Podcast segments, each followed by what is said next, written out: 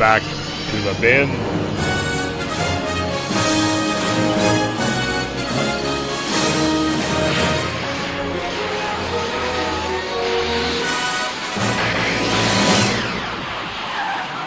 Hey everybody, and welcome to Back to the Bins. I am one of your hosts, Paul Spataro, and I am here with a podcasting cornucopia of talent, some of which you may know and some of which you may not.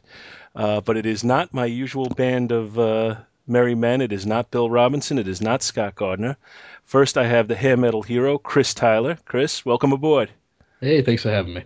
And I also have Mr. Mike Wilkerson. Hey, Mike.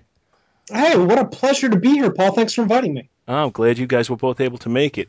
So since I don't know how many of our listeners know who you guys are, let's just touch on who you are. Chris, what shows do you go on?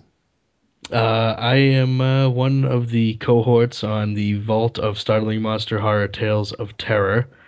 I guest here and there on certain other things. Scott hates me because I created the molester bot, and he'll never let me live it down. And that's about it. And Chris works regularly with Chris Honeywell, so we know he has infinite patience. Yes. And Mike, you are not even a member of the Two True Freaks Network, and yet here you are. Why don't you tell everybody about your show, your network, your shows? Sure.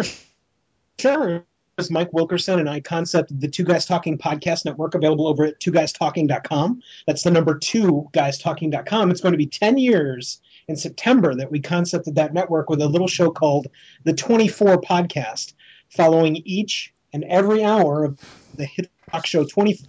Jack Bauer, guns, explosions, and awesome storytelling that we followed for the last 4 years of that program, and then exploded into a bunch of really great movie-based podcasting via Two Guys Talking. And we've fallen wonderfully into the Dexter podcast, the world's largest Dexter-based podcast, as well as the Fangbanger podcast, which is the world's largest Fangbanger podcast, which follows each and every episode of True Blood on HBO. And Mike most recently has been on doing the Following podcast, which has clearly been a painful experience for him because, you jump on these shows when they first come on based on potential, but that's one show that clearly did not live up to its potential. Yeah, well, and who'd have thought that bacon flavor would taste so badly after only 15 sucky episodes? It's funny. I was watching the show, and I do have this innate ability, and I think it's not necessarily a good thing, but I have this ability to kind of just work my way through something like that and kind of turn a blind eye to some of the negatives. And you're not alone, Paul. Unfortunately, there are so many people that say, "Oh God, I love the show. It's awesome," and then you ask them why, and they can't explain why except that Kevin Bacon is in it. Okay, well that's not good enough. Yeah. One of the hallmarks inside of everything Two Guys Talking is I try to encourage people to take listening not only to our podcast, but watching television to an educational level where you're supposed to be getting something from it.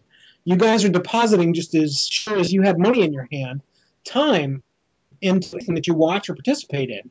And so there should be at least a bar of quality that you are able to grab and garner something from.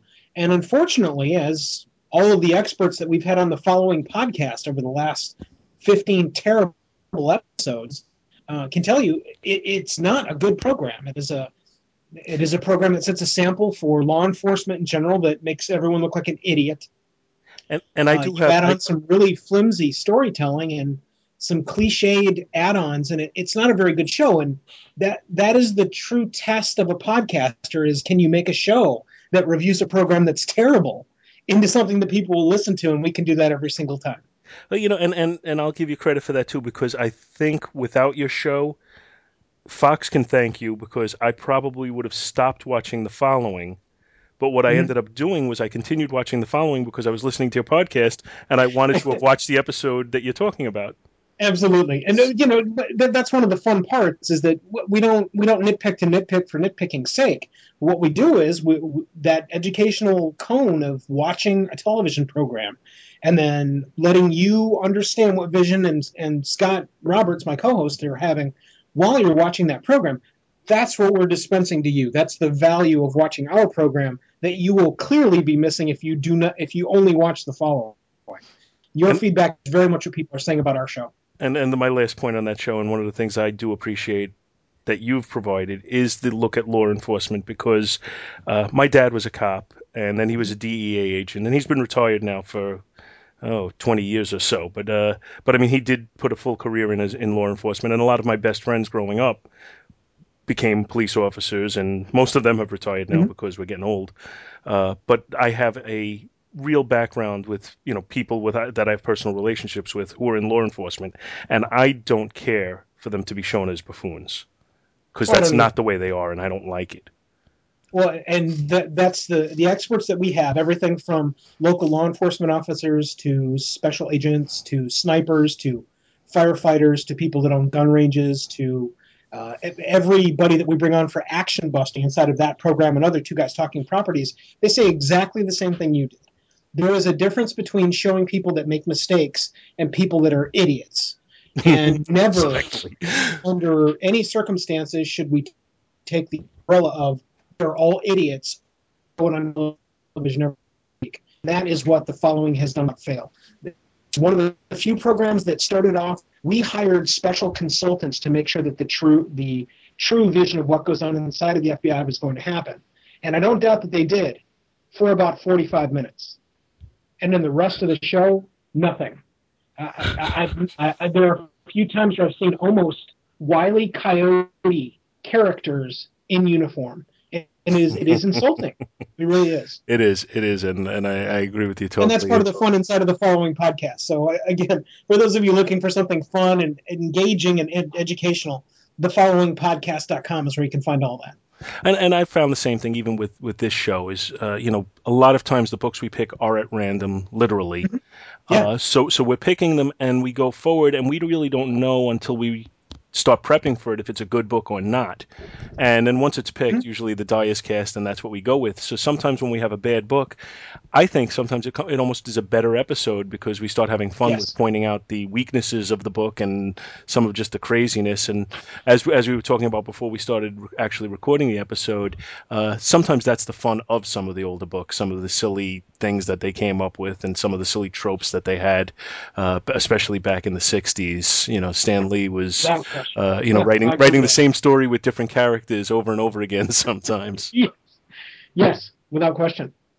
And so, again, that nitpicking part is fun.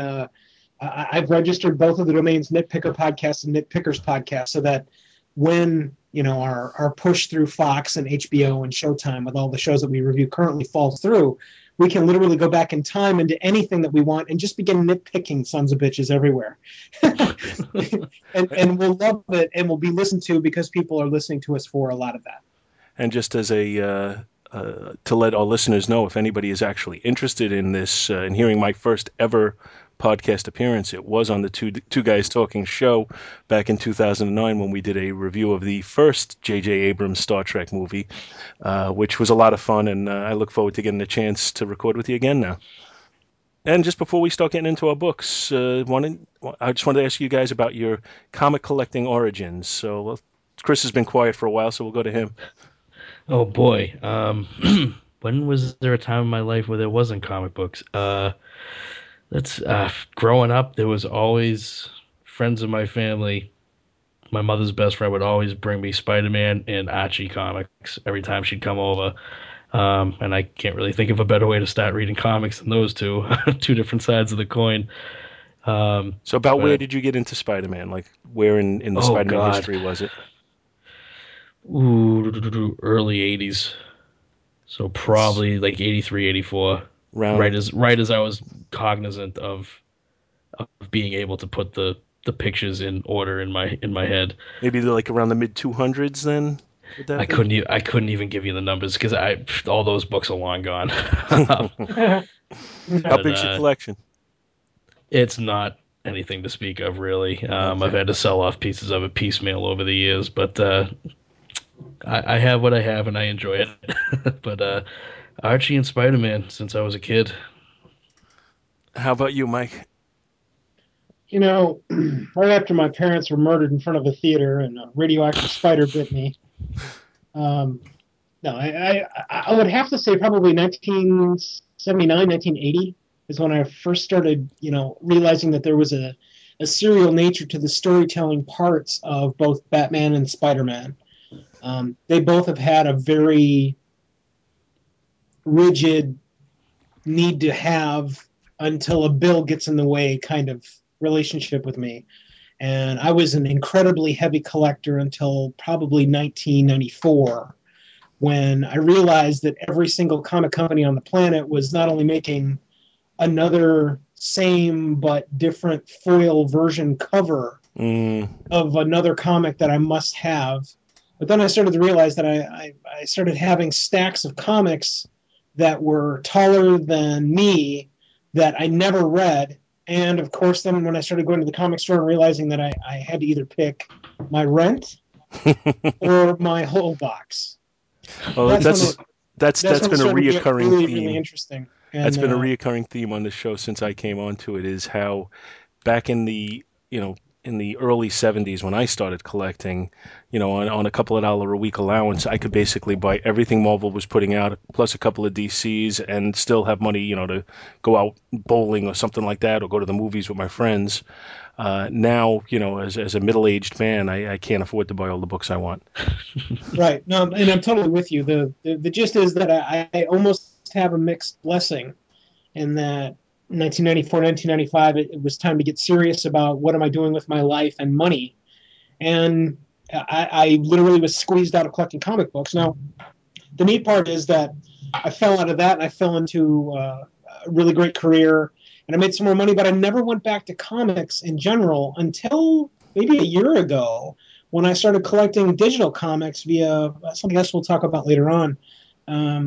And it's been fun to go back and pinprick my either existing collection or something that someone has told me about where there's some great storytelling or some memorable art from some of the great artists. And it's great to go back and see those things digitally and remember what I have in stacks. And stacks, you just asked Chris about how many books he has, and I don't know how many I have. But I have everything. I've never... And I think it's just because I can't reach it all. But I've never gone back to sell off pieces of what I have. But literally, I have books from that very first year now, obviously beyond before then. But I have the very first comics that I collected still. And they've luckily followed me over the years in one version or another. All, of course, backboarded, put in plastic, and sealed in bags. Of course. Very cool. I'm independent. Yeah? Me too. I'm... whatever you said. Independent. Hey, what do you say we both be independent together, huh? For my book this month, I picked Captain Victory and the Galactic Rangers, #1. And why I said this month, I don't know, because it's this week. That was from basically what was an upstart company back in 1981, Pacific Comics. It had a cover price of $1, and it was the cover date was November of 1991. The cover is by Jack Kirby, and it shows Captain Victory holding two guns that would make Rob Liefeld jealous, pointing him towards the audience. The credits for the book are that it's created, written, and drawn by Jack Kirby. It's lettered and inked by Mike Royer, who I believe was a frequent Kirby collaborator. And the colorist is Steve Olaf, who I'm not familiar with. Now, have you guys had a chance to read this one? I have not. I looked at the cover, though, and that's some of that awesome... again, it's the woolly mammoth art that we're looking at compared to what you see as an elephant art now. Yeah, but it's kind of a freaky story. It's kind of getting towards the end of the productive Kirby years. And the story opens up with Captain Victory, who looks an awful lot like Icarus from the Eternals, who he had created just a couple of years earlier. And he's ordering a check of something because he knows that what we're looking at may be a serious breach of galactic law. And we see that Captain Victory is talking to someone named Clavis, who lets us know that they've done this scan 5 times already, and they do it again, and they agree that the planet that they're looking at has been taken over, and there's some sort of a hive, and the planet is being consumed. They They make plans to attack the enemy task force, and Captain Victory goes up to the bridge and puts his head inside of this like TV set looking thing, which is supposedly a portable bridge. But then he goes up to the regular bridge with it on his head, which I really don't understand why he would have the portable bridge while he's on the regular bridge. But in any case, we have a 2-page spread where we see some bug-like alien ships emerging from the planet that they were scanning. And the crew... The crew of the main ship is telling Captain Victory to get somewhere safe, but before he can do anything, the bridge is hit by some enemy fire, and Captain Victory is declared to be clinically dead, which I guess should end our story right there, but it goes on. Clavis, who he was talking to earlier, assumes command of the ship and orders an assault on the enemies. Yes, there is. Still, don't you tune out yet. He orders an assault on the enemy ship, and the enemies take losses. They take heavy losses, in fact, and we cut to the enemy command where we meet the alien queen, who has a huge head of hair and is wearing a one-piece bathing suit looking thing. She powers her ship with her own energy, and they set a course to escape the barrage. They search and end up setting course for Earth. They say that they can thrive there while they rebuild their forces. Meanwhile, Captain Victory's memories are being transferred into his 10th clone body. So apparently death is not death in this particular world. He's brought up to speed by Clavis, and he orders that the planetary hive is destroyed. They shoot some type of missile into the planet and escape at light speed before it explodes. They watch the planet explode and start talking to a real freaky-looking dude that they call Mr. Mind. But he's not the big worm-like thing from Captain Marvel. He's looks more like MODOK, to be honest with you. He tells them that the Queen, who is called the Lightning Lady, escaped to a planet, and he shows it to them, and I assume that's Earth. He asks to be allowed to fight at their side and is told no.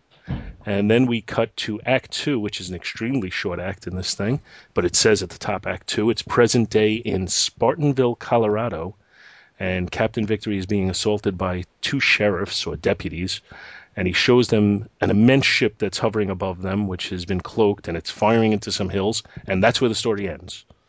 Yeah, so, it's also, I just wanted to comment on that 2-page spread there, how awesome that looks. It's one of the things that I'm an artist. I don't know if you guys draw or whatever, but I'm a professional cartoonist, and I can remember when I was a kid in, 6th, 7th, and 8th grade, wanting to draw my own comic books, and then looking at it's just daunting because you go, my God, how do you get all that detail in there? Because I could draw the panels and put characters in. But then when you look at something like this is a 2-page spread of the ship. And remember, again, you guys can go and grab this PDF from the website for sure. And in there, you see so much detail. There are layers of the ship that you can imagine have layers in their own. And that, as an artist, is what would absolutely intimidate me when I would see a spread like this, and I'm like, how the hell am I going to do something like that? Yeah. Yeah, there was a time where I considered myself to be an artist, but I've long since given up on that hope. And I can't draw flies. It's great stuff. But this is like an interesting era for Kirby, because it's at a point where, he worked for Marvel, then he went over to DC. Then he came back to Marvel. Mm-hmm. He was dissatisfied with how he was treated there. And then he went basically indie, but did some freelance work for some people. His imagination just boggles my mind with the way he came up with these things. Now, this is a little too similar in look to the Eternals, as I said, as far as how Captain Victory looks. But just the whole concept. I really think that when you look at Kirby's work, when you look at his solo work from the point where he left Marvel the first time on, you could see where the influence of Stan Lee was huge, because it kind of took those far out concepts that he came up with and it reeled them in and presented them in a way where it made more sense. He'd ground these far out concepts that Kirby would come up with, and he would also add stilted but somewhat more realistic dialogue to the book. Mm-hmm. So I think that's where they made a genius combination. Whereas then when Kirby went off on his own, I mean, look at what he created after he left Marvel. He came up with the whole new, the Fourth World. Fourth World. Excuse me. And then he came back to Marvel and he created, the Eternals. And they said, well, we want you to come up with something for kids. And he came up with Devil Dinosaur. And, he would just pencil things out like crazy, and he also did Thundar the Barbarian. That was all his creation. Mm-hmm. His and that's what you see when you look at these similar books. Haircuts again. I'm sorry. Yep, similar haircuts again. Oh yeah, that's true. But I mean, and there are some similar looks. Even in this particular book, the alien being that's talking to the Queen looks similar to, I can't even think of what his name is. The guy who works at the labs in the Fourth World books, who's got the two horns. I can't even think of what his name is now. He kind of hangs out with Guardian. I can't even remember. But the looks are very similar, and it's definitely at this point he was losing a step as far as what he was able to do. Some of the faces look a little bit more blocky and a little less registering of emotion that what he had done early in his career, but you could still see he's still got that spark of imagination in everything that he does. And this reminded me probably most of his work of OMAC, how you came in and the story was just already flowing and going on, and you just jumped in right in midstream and kind of had to pick it up as you were going along. Yeah, this thing moves. Yeah. Well, it's also it's kind of like what Mike said when you're comparing a woolly mammoth to an elephant. It's a bygone era of comic books where you didn't have that decompressed storytelling. So a story like this with as much that's going on in this book, this would be a 12-issue miniseries by itself. Yeah. Yes. Yeah. There's a inside here. It's called page 24. It's the beginning of Act 2 and. I think it's what drew my eye the most as I was just thumbing through it as you were giving us the book synopsis. And it's because it's striking. You look at that page and you've got the main character with this freaky looking hand, but then there's this kind of compressed almost thumbnail storytelling on the right hand or left hand side of the page. But also on the right hand side of the page, there's all kinds of bubbling storytelling going on. Again, mm-hmm. It goes back to a comic book storytelling that is that woolly mammoth storytelling that you just really don't see much anymore. You just don't. And I don't mind the decompressed storytelling. I mean, some people have a real problem with it. I don't mind it. I read Brian Michael Bendis' work. I like it. Mm-hmm. I don't even mind the writing for the trade where you have a 6-issue story arcs as an almost general rule.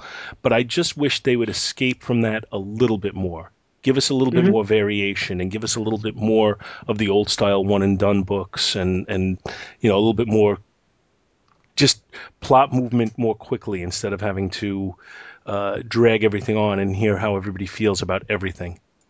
Yeah. I agree wholeheartedly. Yeah. Getting to it is a lost art, friends. I hate to admit that. Yeah, it absolutely is. And then just to follow up, after the story is done, we have 4 pages of kind of an extra Kirby, breaking down the characters, the weapons that they're using, the insignias of the various military in the series. Which I love, by the way. And then a poster. Oh, yeah. Well, I could see the insignias being right up your alley.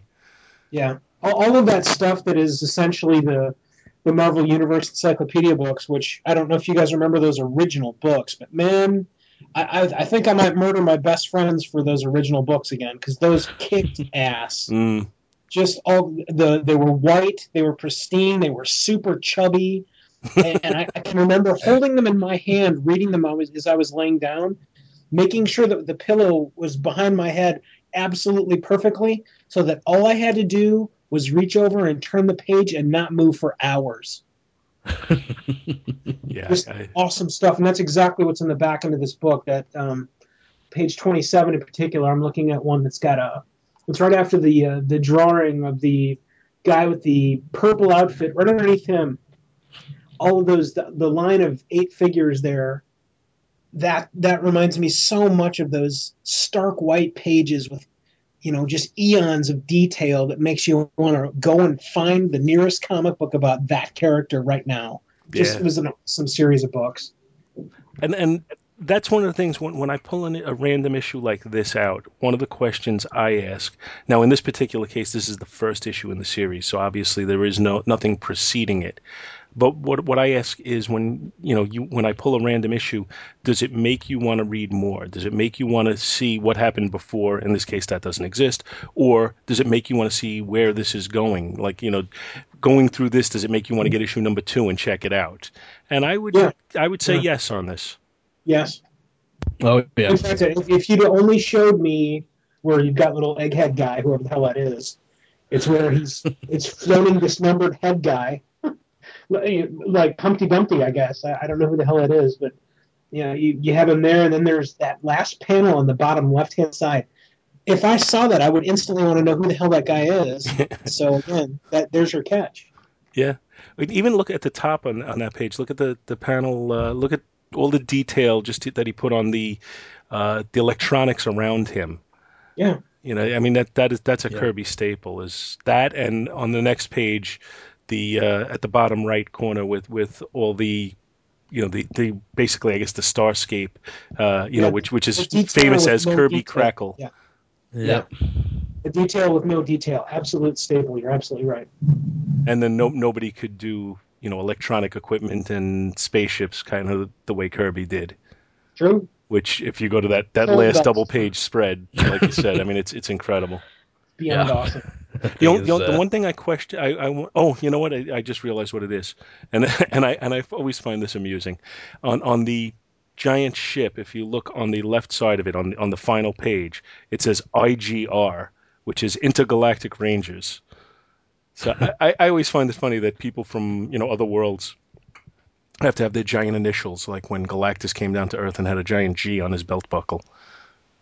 That's just class. It's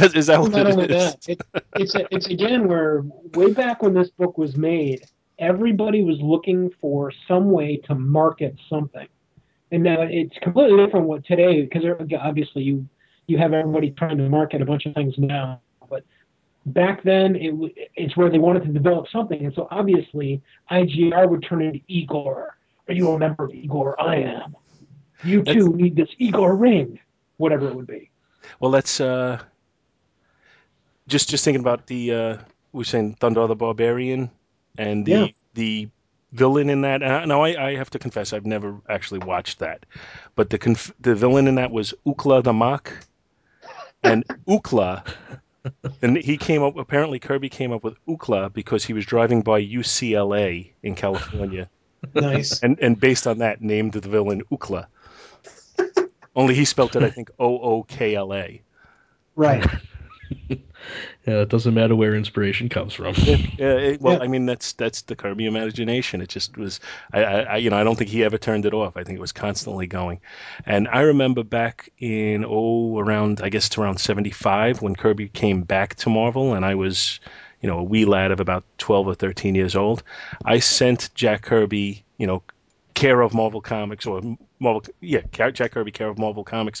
I sent him a package of like trading cards and comics and everything, and they sent it to him in California. He signed every one of them and sent it back to me.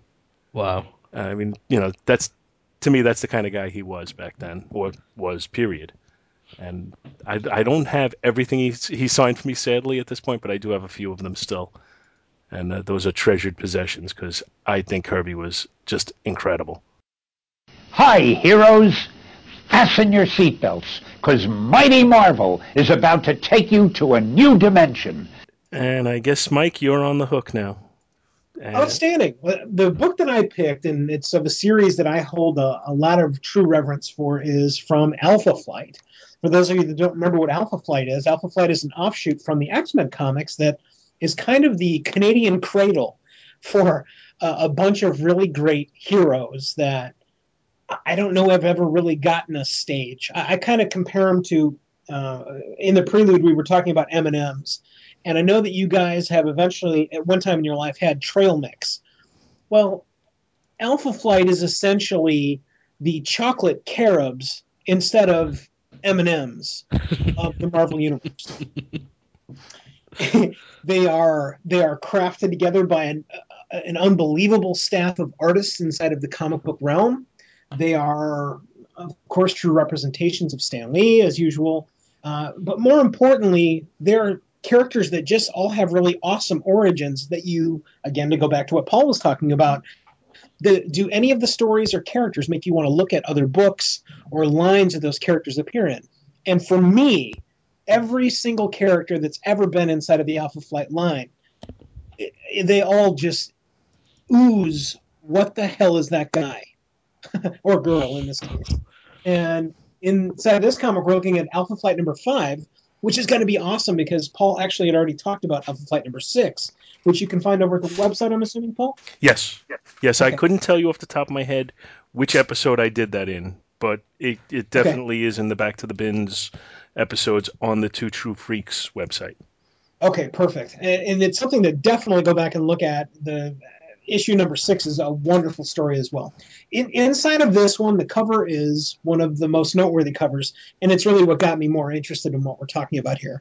The cover itself is, again, you've got red and white Alpha Flight up on top, alluding always to the wonderful maple leaf colors of Canada. But on it, it has Puck jumping out of the hallmark, and I'm actually showing it here on video to you guys.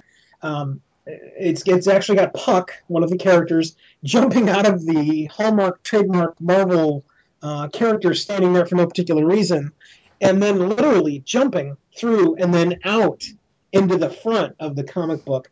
With down at the bottom right-hand side, it's actually got the word Puck, and Puck actually has the same hair that Puck has. It's a wonderfully crafted cover and one that is absolute attention-drawing. And it's worth noting that in that cover, I'm really quickly counting, so I may be off by one or two, but I think there are 16 different images of Puck, starting from the smallest one and leading to the biggest one in the foreground, which is, wonderfully showing motion. Yes, and it harkens to what we're talking about here inside of the craft of comic books, that every time you see a comic book now, again, it's a completely different woolly mammoth, where back here, this was the woolly mammoth. You look at it and go, whoa. And now you look at it and you go, man, that's really cool. And that's the difference between the art that you had back then. And in this case, it's, let's see here. Doesn't have the born-on date that I can see right away. But I think it was 82, 83-ish. Maybe in December 1983. 83. There we go. And that was 60 cents, December 5th. And we jump into the first panel, and it has this giant, what fools these mortals be. And inside of the bed is ass-kicked Puck, who, of course, is, without really telling anybody, he's making a motion over to an incredibly attractive young nurse that's leaving the room. And standing next to him, of course, is one of everyone's favorite characters, the super-duper Indian feathers, not dots, to Youngman. The story inside of this one is Puck is trying to heal from the battles that he's had in previous episodes, and he can't knock the edge off the pain that's going on inside of his hospital stay. And he can't figure it out. And so he decides to go and do some investigative stuff. And as we get into some of the further pages here, what I've always loved about Puck and what instantly made me wonder about him is if you look at Puck's head, either his left or right side, or actually in the inside of the fourth page, inside on the bottom there, you'll see that Puck has one gargantuan cauliflower ear. And as a former wrestler, I had friends that had cauliflower ears, but nothing like this. This is like super cauliflower ears. And I'm not kidding. It's like somebody went and took some cocktail wieners or something and glued them together and shoved them on his head with some Velcro. That's kind of what this looks like. And so I've always been curious about the drawing of that. And it's really great stuff. The drawing here, of course, is by John Byrne. The letterer is Tom Orzakowski. I think that's right. The colorist is Andy Yankus. And it's all just wonderful, classic stuff that you'll never forget. And again, what I love about comics like this is you look at any frame and a story is being told. I think that's something that's missing inside of current comics is, again, you get that awe and you get the wow, look at the colors. But I don't think that every single frame, in particular the way the frames are set in this, which is very traditional in my opinion, each of these frames tells a story where modern-day comic books don't, especially if you take pieces of what you're looking at on one page. As the story progresses, Puck begins to find out that the medicine that he's being given is actually diluted, which leads him to find out that the gorgeous nurse that is helping him out is actually taking some of that medication, and it's being delivered to, as we find out later in the story, it's being delivered to the doctor, who is actually the bad guy inside of the entire entourage. And I've just kind of killed the entire story. And there's got to be, I don't know, 15 or 16 different pages that provide all of that, with, again, that last piece of Puck punching the doctor in the head. It's kind of that Scooby-Doo mask comes off moment. And it's just wonderfully done. The art on that page in particular, you get some outstanding cauliflower ear art. Yeah, I see exactly the page you're talking about, and yeah, he really went out of his way to emphasize that ear. Yeah.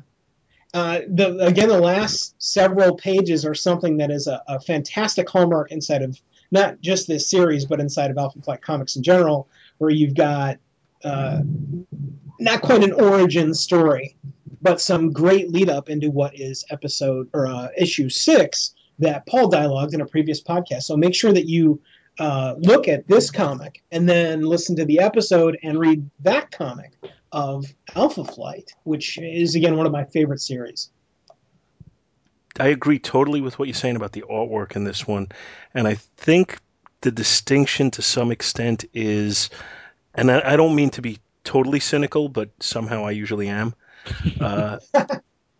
I think a lot of the artists today are drawing pages to supplement their income because they sell it for publication in the book, and then they sell it for individual pages for potentially thousands of dollars, and they want to make a page that has commercial value. There's no doubt. And you know, that didn't really exist back then. The original art sales were not a big deal back in the early 80s. Yeah. And to be honest with you, I kick myself because I went to conventions back in those days, and they had original artwork by people that you could never afford to buy artwork from now. And I think they were charging, $40 for it. And rather than spend $40 on one page of art, I would think, well, I could get a bunch of comics for this money. And I would buy, just a bunch of books instead. Now, in this era of Alpha Flight, it was kind of a unique thing. And we did talk about that to some extent previously. But what Byrne did that was kind of unique was he created Alpha Flight. He didn't intend them to have their own series. They were just basically written as characters for the X-Men book that was coming out. And then he was put on the spot to do the series. I'm sorry, what were you going to say, Mike? I said, the Chocolate Carob series as opposed to the M&M series. Yes. And when he did do the series, to do it differently, what he did was, at least in the first, I think, 10 issues or so, he didn't have them act as a team at all. He had them. He had all individual solo stories, which was definitely unique for that era. Yeah. And I did find that to be really interesting. And one of the things that's just great about this issue, and it's something I look to in all of these issues, is if you page through this issue and you look at each picture and you don't read any of the dialogue, you understand this story. Yes. And it's great storytelling. It's not just poster images, and it's not just pretty pictures to sell. It's great storytelling. Right. And that's something I always look to now, is to see if the artist is just giving us pictures or if they're presenting a story. And this one has it. Chris, what'd you think of this one? Well, it's hard not to like Puck. I mean, come on. The fact that if I got in shape, I would be just the right height to cosplay as him doesn't hurt either. I think I have the body here, too. So, it's Alpha Flight was a series that I need to look into more. It was never really on my radar growing up. mostly because it was pretty much just Spider-Man for me as a kid. But it is a series that I do want to go back and take a look at, especially just for the John Byrne artwork alone. Yeah. I'm telling you, dude, that is what – if there was something – if you don't like any of the characters at all, and I don't know anybody who doesn't like Puck. You're crazy if you don't. The artwork alone, there's a page here where in four different panels on the same – well, it's actually all panels. There is this awesome little yellow van. And you just look at the yellow van and you go, look at this artwork inside of this book. A dumb yellow van could be just a dumb yellow van, but it's not. It's all got personality, and every single page has got something personality that jumps off the page into your eyes. Absolutely. All right. Anybody have anything else on this issue? It was a fun one. Oh, but again, it's beyond. Yeah, there's actually a page where Puck is taking out a couple of the people that are delivering the drugs.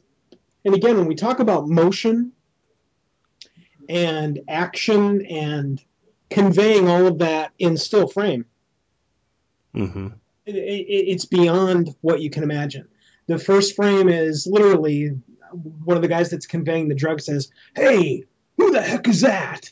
And Puck realizes that he's been seen. And the next frame down is Puck instantly bashing these two guys in the head with his boots.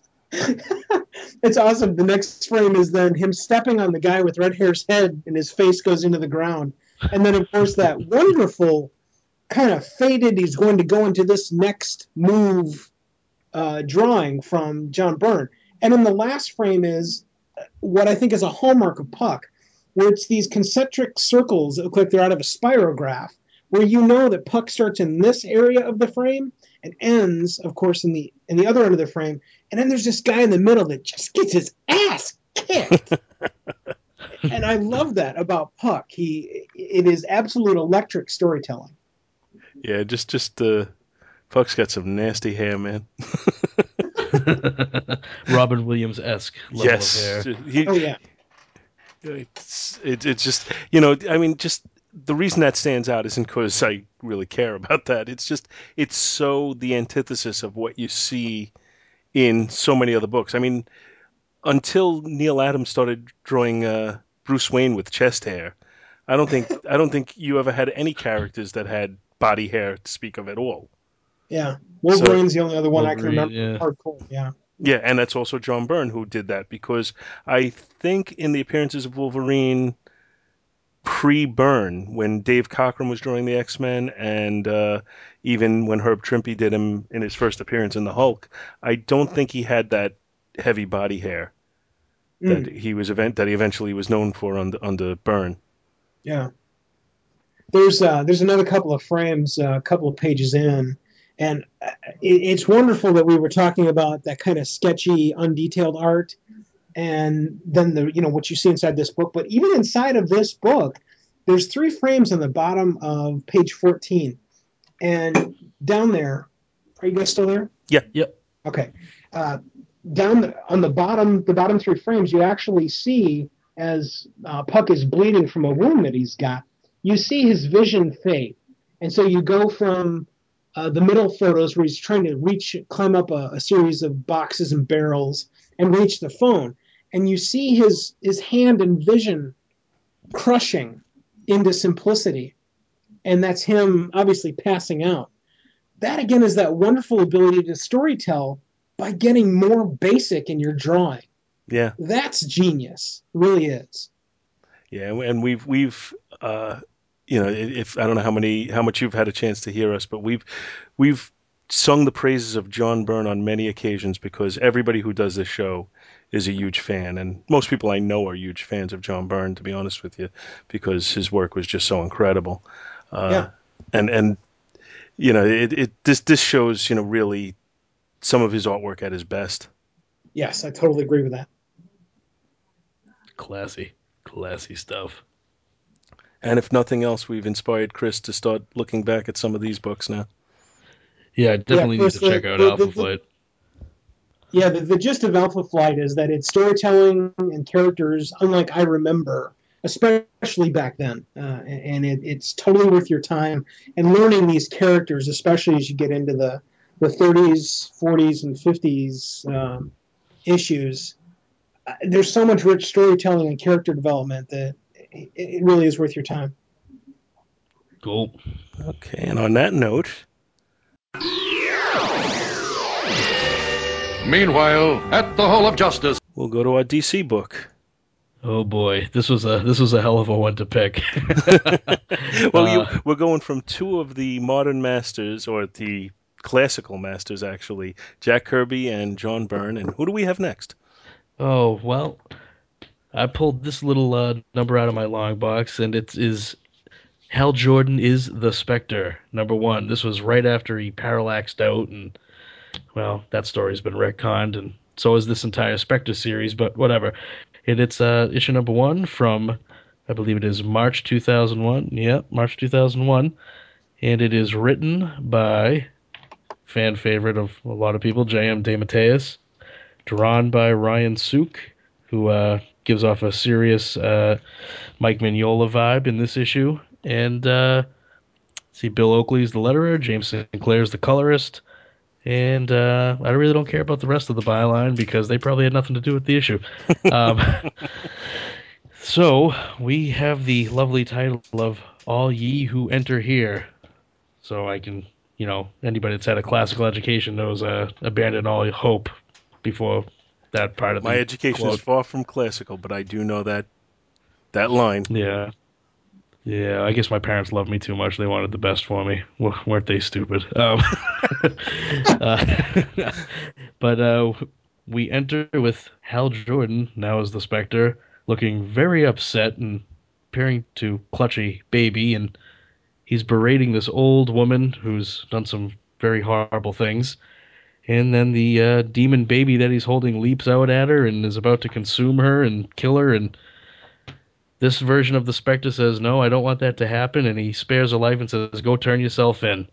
And she does, apparently, and the Spectre walks off, and lo and behold, who comes to see him but the ghost of Abin Sur himself.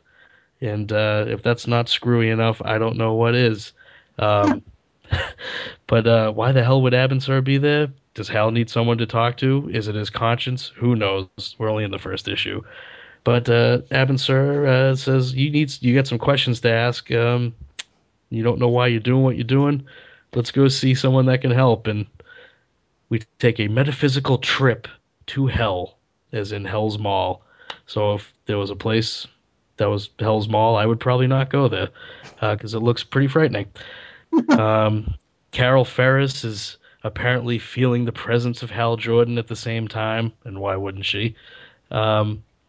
Then again, I don't know why he's with her in the first place, but whatever.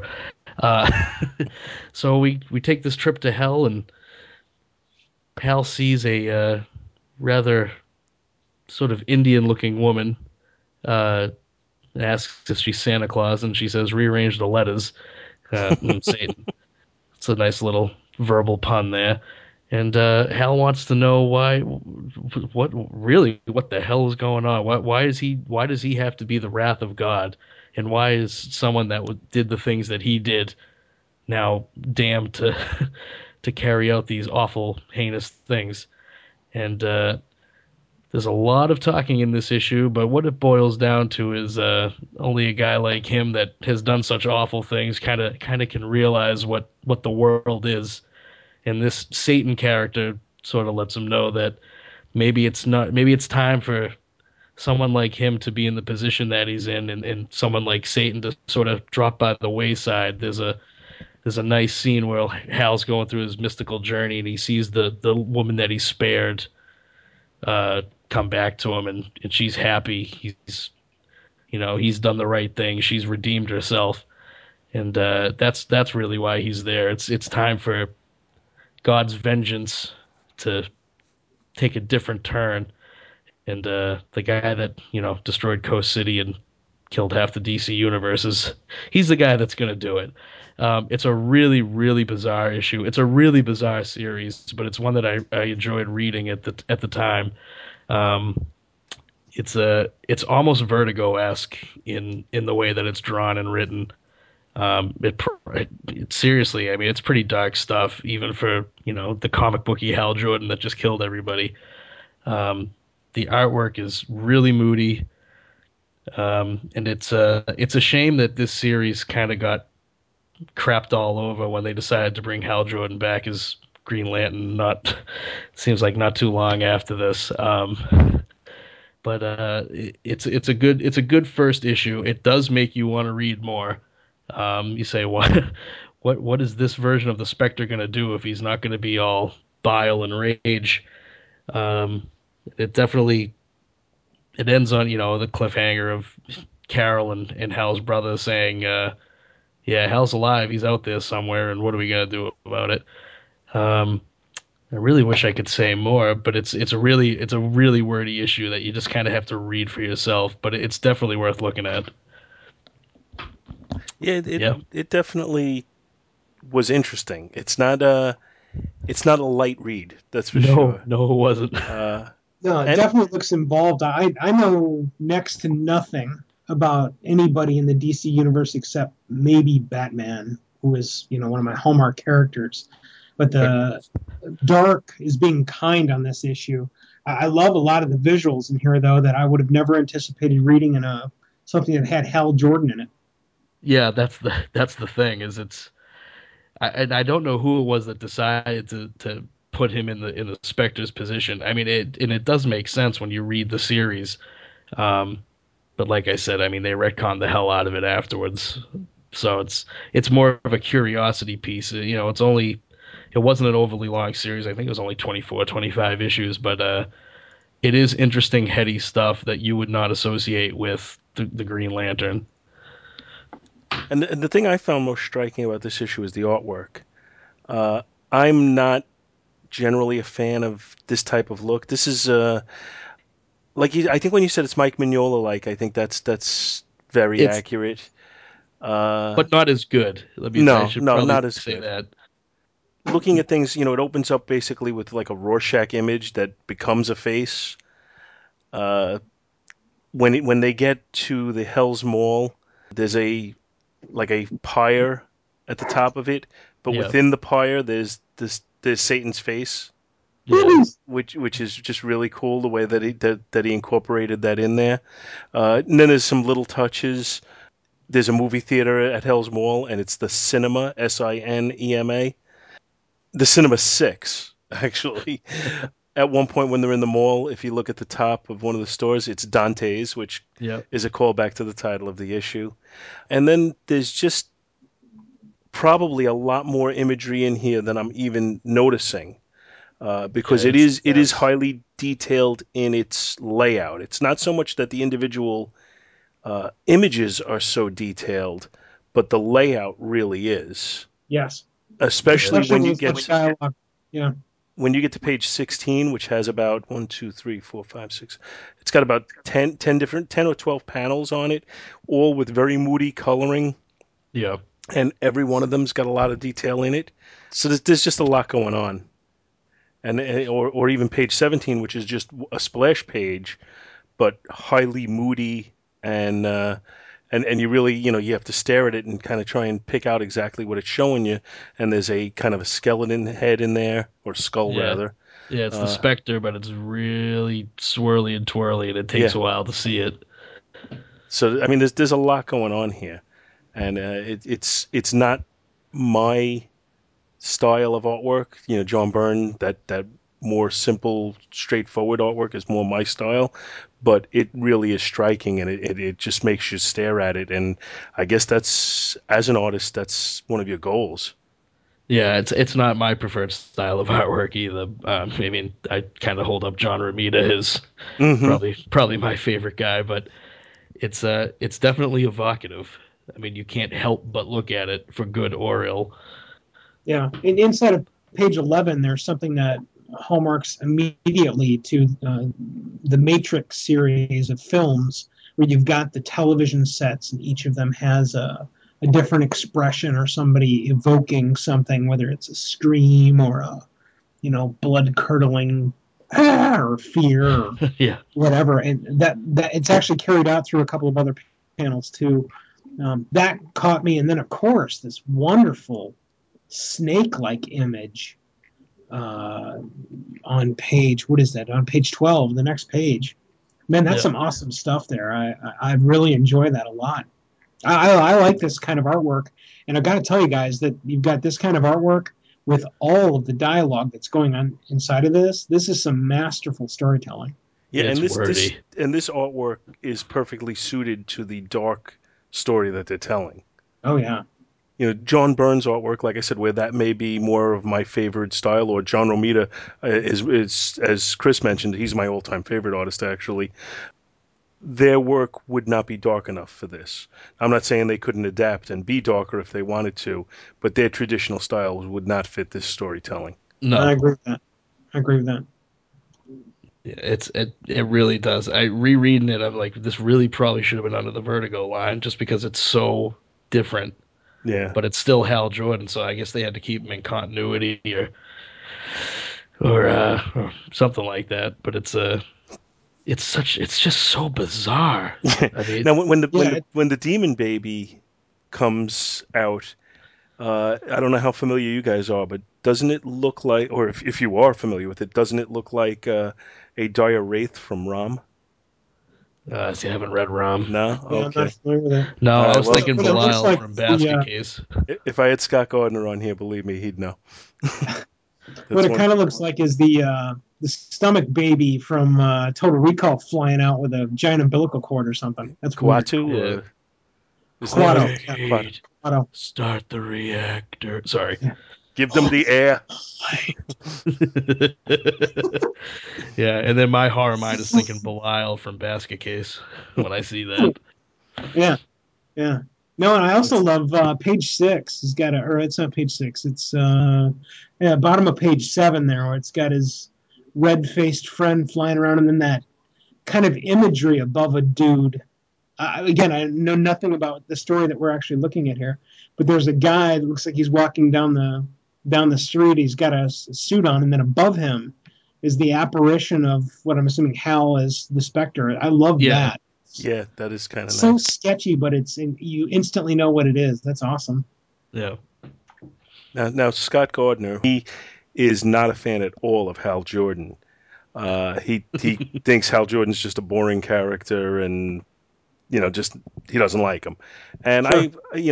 Hal Jordan was my Green Lantern, though. When I started reading, Hal Jordan was the Green Lantern, so I always kind of have a soft spot for him because of that. But with stories like this, it makes me kind of regret that they did go to the rebirth and bring Hal Jordan back, because you could tell very similar stories with the other Green Lanterns and still have Hal Jordan in this role. And I'm sure, what'd you say, Chris? This was about 25 issues? Yeah, it wasn't long. It might have been a few more than that. I think I have the first 22 or something. That 22 might actually be the last issue. But you got to figure, if that's all they came out with, there's a hell of a lot of untapped storytelling that they could have done. Yeah, I mean, if they were going to use this as the tool to redeem Hal instead of what happened with Rebirth, mm-hmm. It kind of makes sense, just after the atrocities that he committed, that it would go to this sort of metaphysical level. Instead of him just putting on the power ring again and beating up bad guys, wouldn't it need to be something deeper that he'd have to do to make up for it? Now I don't know if you're familiar with the current version of the Phantom Stranger that they're coming out with, if you followed that. No, I'm not. But I'm not either. Basically, they, the Phantom Stranger, as far as I knew, was always just kind of a Deus Ex Machina type character who would come in and have, this knowledge of what was going on around them and this mystical energy, but you never really had any origin story. And he really wasn't so much of a character as he was, just a means to an end. But he's got a series ongoing now, and I read the first 3 issues, and then I've fallen off of it. But basically, and spoilers to anybody who's looking to read this at this point, but basically they present it as he is Judas, who betrayed Jesus, and he's doing his penance as the Phantom Stranger. And it's kind of an interesting concept. I don't know if I like them making him quite that defined of a character, but it's definitely an interesting concept to think that, you know, basically for committing such an atrocity, he's, you know, doing his penance for basically eternity up to this point, you know, and trying to make up for that horrible thing he did. And I kind of could see that as being the theme of this series. With Hal Jordan that they abandoned, but you may get similar themes in that Phantom Stranger yeah, I might have series. To look into that. That does kind of sound like it would be up my alley. Well, if you like this, I mean, it's definitely not as dark as this. Believe me, this is not my typical, you know, what I read. But my stuff is pretty much flights and tights. I mean, that's what I like to read. But I just picked this one up when it was coming out and was just, well, why not? We'll see what happens. And it was, you know, just one of those little surprises, you know, that you find when you pick up a random book. And for what it's worth, for anybody listening to the show, Mike and I spoke 2 days ago, at which point I asked him if he'd be interested in being on tonight. So he's had 2 days, 2 whole days to prep for this. Bill Robinson was going to do the show with us, but Bill has some things he had to get taken care of for work. And a half an hour before we started recording, Bill threw this to Chris and said, "Hey, do you want to take my spot?" And he found the book and prepped it and got ready. So I'm pretty impressed with the fact that you were able to get all of that done in such a short period of time. Well, you don't have to twist my arm to get me to read funny books. So we'll talk about them. Same here. I don't know if you guys have anything more on this one. Yeah, it's one of those ones you just gotta kind of pick it up for yourself if it sounds interesting. Yeah, and I definitely would recommend it. It's definitely, if you're a Hal Jordan fan, or a Spectre fan, it's definitely worth picking up, especially if you're a Hal Jordan fan, just to see a different side of him that they really could have turned into something special, but sort of let it fall away. Yeah, I would say that there is. It's a lost opportunity to some extent. Yeah. But I think that's about it. I want to thank you guys so much for coming on with me. I really appreciate it, because otherwise I would have had another week where I wasn't recording, and I'm not happy when I don't record. Oh, well, I was happy to be here. Yeah, it's a pleasure to come on, and again, the wonder of being able to step back into anything interesting like comic book. It's another avenue of escapism. And it's something I can remember vividly, spending hours and days and lots of time and going to events and, you know, building that nostalgia bridge to something that you can always hearken back to, that is lost memories that re-energize what you're working on, but also provide that perspective that we're talking about inside of podcasting, which is why I wanted to jump into the show. And I don't think I could say it better than that, so I appreciate that sentiment. Yeah, enough said. That's it, man. It's game over, man. It's game over. Okay, Bill, are we ready? Sure, Paul. Oh, wait. Be right back. I need my Avengers omnibus. Where did I put that thing? While Bill looks for that, let me tell you about our new endeavor. Two True Freaks has grown, and Back to the Bins is growing with it. I, Paul Spataro, along with Bill Robinson and Scott Gardner. Just say his name 3 times in an email and he'll appear in your show. Hey, how's it going? Ah! Sorry. I forgot I had a Scott Gardner life model decoy in here. Be right there. Ow! Oh, who put Cap's shield there? Anyway, we're looking to showcase various characters, storylines, issues, or whatever strikes our fancy from the world of the Avengers. Hey, Ben. Move that funny-looking hammer, would you? It's on that book, and I can't move it. Sure thing, Dad. Where do you want it? Over there somewhere. No! Watch out for the repulsor! Ow! Whoa! Ah! Don't tell your mother. We like to call it Avengers Spotlight. I thought it was going to be called Old Avengers Never Die. They just get reassembled and sent to another Earth. What? Too wordy? Who knows what we'll cover, and who might stop by. So join us for the Avengers Spotlight, where we'll look at Earth's greatest heroes and some of comics' greatest stories, such as the Korvac Saga, Acts of Vengeance, the Kree-Skrull War, and, oh, for the love of Christ, who the hell put the Celestial Madonna Saga on this list? Huh. I found a use for that life model decoy after all. Okay, found it. We ready? Hey, wait a minute. This is the Book of the Vishanti. Forget it. See you soon, everybody.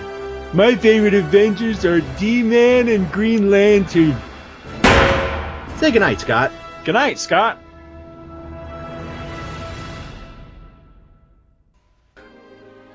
Thank you so much for listening to our show, and we hope you'll join us each and every week for more good old-fashioned comic book back-issue awesomeness.